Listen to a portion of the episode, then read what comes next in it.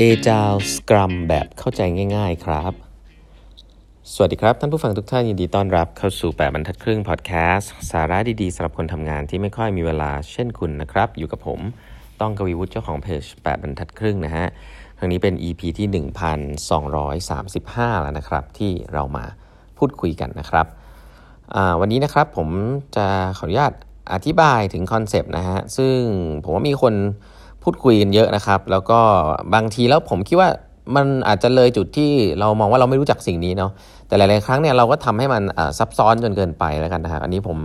ก็จะขออนุญาตอธิบายคอนเซปต์ง่าย ๆ ก่อนนะครับเพื่อที่จะเอานำไปปรับใช้กันนะครับสำหรับคนทำงานหรือผู้บริหารที่อาจจะเคยได้ยินคำนี้นะครับแล้วก็อาจจะยังไม่เคยลงรายละเอียดกับมันนะครับ จริง ๆ แล้วคำว่า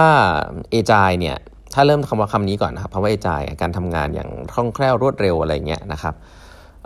ที่มาเนี่ยเกิดจากอุตสาหกรรมที่เกี่ยวไอทีเรื่องซอฟต์แวร์แน่นอนนะแต่ตอนนี้มันก็เริ่มเอาไปปรับใช้กันหลายอย่างแล้วแหละนะฮะทีนี้ Agile เนี่ยไม่ได้มี framework อะไรที่ชัดเจนนะครับต้องเริ่มแบบนี้ก่อน Agile เนี่ยเป็นเขาเรียกว่าเป็นถ้าเป็นภาษาของคนที่อยู่ในวงการเขาเรียกว่าสิ่งหนึ่งซึ่งเขาจะยึดติดกับมันเรียกว่า Agile Manifesto นะครับอันเนี้ยลองไป search ดูย้อนหลังกันได้นะครับจะมีอยู่ 4 อันก็ 4 อันด้วยกันนะครับหลักๆ อันนี้ search อินเทอร์เน็ตจะเจอเลยนะครับ อันนี้คือหลักการ Agile 4 อัน ซึ่งผมเคยพูดไว้แล้วในหลาย ๆ ตอนก็คงไม่แตะรอบนี้แล้วกันนะครับแต่รอบนี้เนี่ยผมจะจะขอเล่าลึกลงไปต่อถึงสิ่งที่อาจจะทำให้ a อ i มันชัดเจนมากขึ้นนะครับนั่นก็นั่นก็คือสิ่งที่ว่าเป็น framework ต่าง ๆ นะครับที่ Agile เนี่ยมีนะครับแล้วก็มีคนเอา a อ i เนี่ยไปปรับใช้นะครับ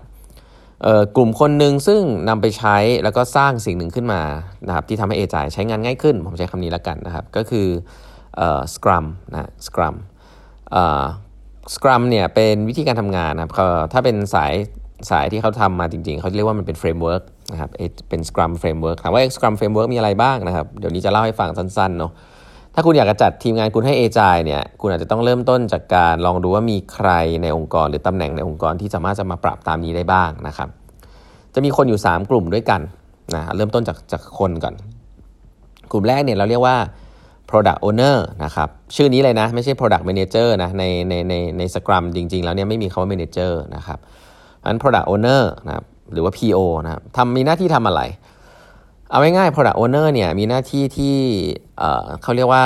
คุยกับลูกค้าเข้าใจเข้าใจตลาดนะครับ แล้วก็สุดท้ายสามารถ translate ความต้องการของลูกค้ามาเป็นใส่เข้ามาในสิ่งที่เรียกว่า product backlog ให้ได้นะครับ แล้วก็ ใส่เข้าไว้ใน product backlog ไม่พอนะฮะมามา list ไว้อย่างเดียวไม่พอมีฟีเจอร์อะไรบ้าง แต่จะต้อง prioritize ให้ด้วยว่าอันไหนสำคัญกว่าอันไหนนะครับเพื่อที่จะเอาไปสร้างต่อ แล้วก็ตัดสินใจว่าจะสร้างอันไหนกันแน่ครับเพราะนั้นต้องมีการ prioritize เพราะนั้นตัว PO เนี่ยหน้าที่ก็คือเหมือนกับเป็น CO ของ product แหละนะครับก็คือดู product backlog นะครับแล้วก็ prioritize มัน นี่คือคนกลุ่มแรกนะครับกลุ่มที่2นะฮะ เป็นกลุ่มที่สำคัญมากนะครับ ไม่แพ้ PO เลยก็คือกลุ่มที่เป็นคนสร้างของนะครับ หรือเราเรียกว่า development team แล้วกัน ผมไม่พูด developer นะ ผมไม่พูดว่าเป็น software engineer หรืออะไรแบบนั้นเนาะ ผมพูดเป็น developer นะคือคนที่สร้างของขึ้นมาให้มันสำเร็จแล้วกัน ถ้ามันสามารถจะต้องใช้คนที่สร้างของเหล่านี้ขึ้นมาได้เนี่ย ก็คนกลุ่มนี้แหละนะครับที่จะต้องสร้างขึ้นมา ซึ่งส่วนใหญ่เราจะหมายความถึง software engineer นะครับ ก็คือคนที่มาเอา user requirement ต่างๆ ไปทำต่อ ในหลาย ๆ ที่เนี่ยคนที่เป็นพวกดีไซเนอร์ UI UX ดีไซเนอร์ต่าง ๆ เนี่ยก็ก็จะอยู่ในกลุ่มนี้ด้วยฮะ development team หรือบางที่เขาก็จะแยกออกมา แต่ว่าเอาว่าอันนี้ผมให้อยู่ในแก๊ง development team ก่อนละกัน เพราะว่าเป็นคนที่สร้างของขึ้นมาให้มันมีสภาพทั้งทางกายภาพนะครับหรือทางดิจิตอลเนี่ยให้มีลักษณะที่ลูกค้าสามารถใช้งานได้นะครับ เพราะฉะนั้นนี่คือคนกลุ่มที่ 2 ก็คือคนกลุ่มที่เรียกว่า development team นะครับซึ่งจะประกอบด้วย software engineer นะคนที่เขียนโค้ดแล้วก็ทำ product อันนั้นขึ้นมานะครับจะสังเกตว่ามันมันเริ่มต้นจากเป็น digital product จริงๆนะครับเพราะว่าเพราะนั้น Agile เนี่ยมันเริ่มต้นจากการสร้าง digital product นะครับอ่าทีนี้มีคนสร้างของละนะฮะมีคนสร้างของละ ทีนี้คนอีกกลุ่มหนึ่งอ่าผมผมผมผมเลยไปให้นิดนึงนะครับว่าคนกลุ่มนี้เนี่ยที่สร้างของเนี่ยส่วนใหญ่แล้วอะครับเขาจะเป็นคนที่ทำงานกันในกันในลักษณะที่เป็นเป็นช่วงเวลานะครับ เป็นช่วงเวลาหลาย ๆ คนจะเคยได้ยินคำนี้คือคำว่า sprint นะครับคำว่า sprint เนี่ยก็เป็นคำของ Scrum Framework นะครับว่าอ่าเราเราเราเรากลับไปเขียนโค้ดใช้เวลาอาทิตย์หนึ่งสองอาทิตย์นะครับก็คือ run งานอยู่ใน sprint นะครับก็คาดหวังว่าในในช่วง sprint นี้จะไม่มีใครมารบกวนเยอะใช้คำนี้แล้วกันนะจะไม่มี requirement ใหม่ ๆ เข้ามาทำให้ต้องมาประชุมอะไรกันเยอะแยะ เพราะฉะนั้นเวลาพูดว่าทำงานกันเป็น sprint เนี่ยก็คือ PO นะฮะเอา product backlog นะฮะเอา เอามาคุยนะครับ แล้วก็บอกว่าจะเอา product backlog อันไหนใส่เข้าไปใน sprint บ้าง ภาษาจะเป็นงี้ คนที่เป็นคนที่ดูแลทางด้าน development team เนี่ยก็จะเอาเอาอันนี้มาลองประเมินดูว่าเออมันใช้เวลาสักเท่าไหร่ จะเอาอะไรเข้าเข้าสปรินต์ในรอบนี้บ้าง 2 อาทิตย์ที่เราจะทำการ develop เนี่ยจะสามารถสร้างอะไรขึ้นมาได้บ้างนะครับ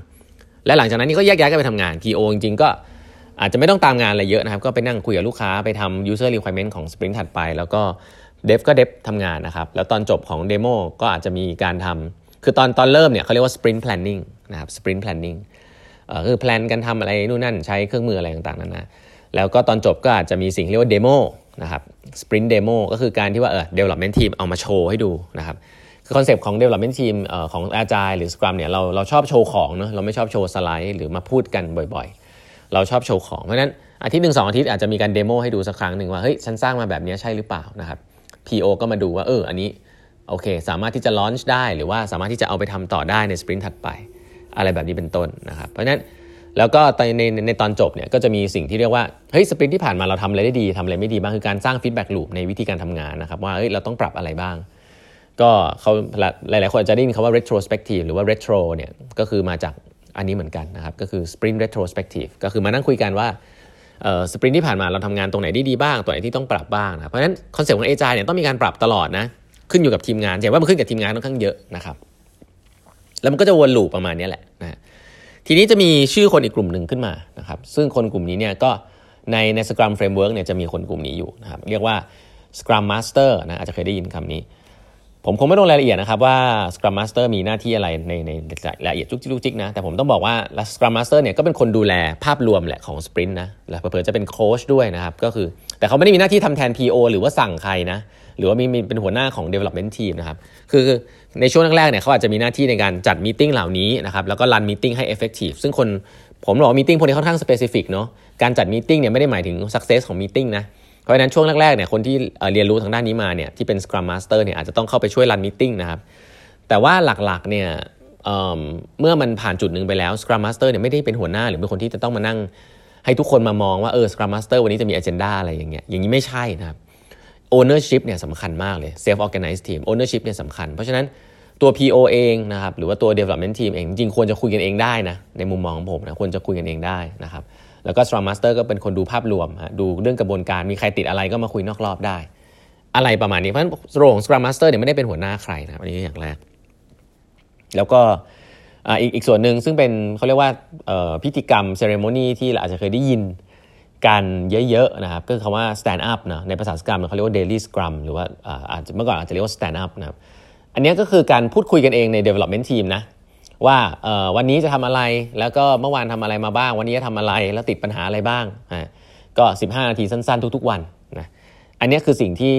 เป็นการทำงานที่ในสายซอฟต์แวร์เนี่ยในในใน framework ของ Scrum เนี่ยเขามีกันนะครับก็คือเป็น Developer มาคุยกันนะฮะวงเล็กๆนะครับ15 นาทีจบ ก็เวลาเอาไปปรับใช้ในอื่นๆนะผมก็ไม่ได้ติดอยู่กับแค่ไอทีอะเนาะแต่ว่าแค่จะบอกว่าก็ลองดูกันถ้าคุณประชุมกันเริ่มนานนะมีคนเยอะเกินไปอะไรเงี้ยมันก็อาจจะไม่ได้ตอบโจทย์ของคำว่า stand up ที่อยากจะมีการอัปเดตกันสั้น แล้วก็เดี๋ยวไปคุยกันนอกรอบต่อ แต่ว่าทุกๆวันมีการ catch up กันว่าแต่ละคนทำอะไรบ้างอะไรแบบนี้นะครับ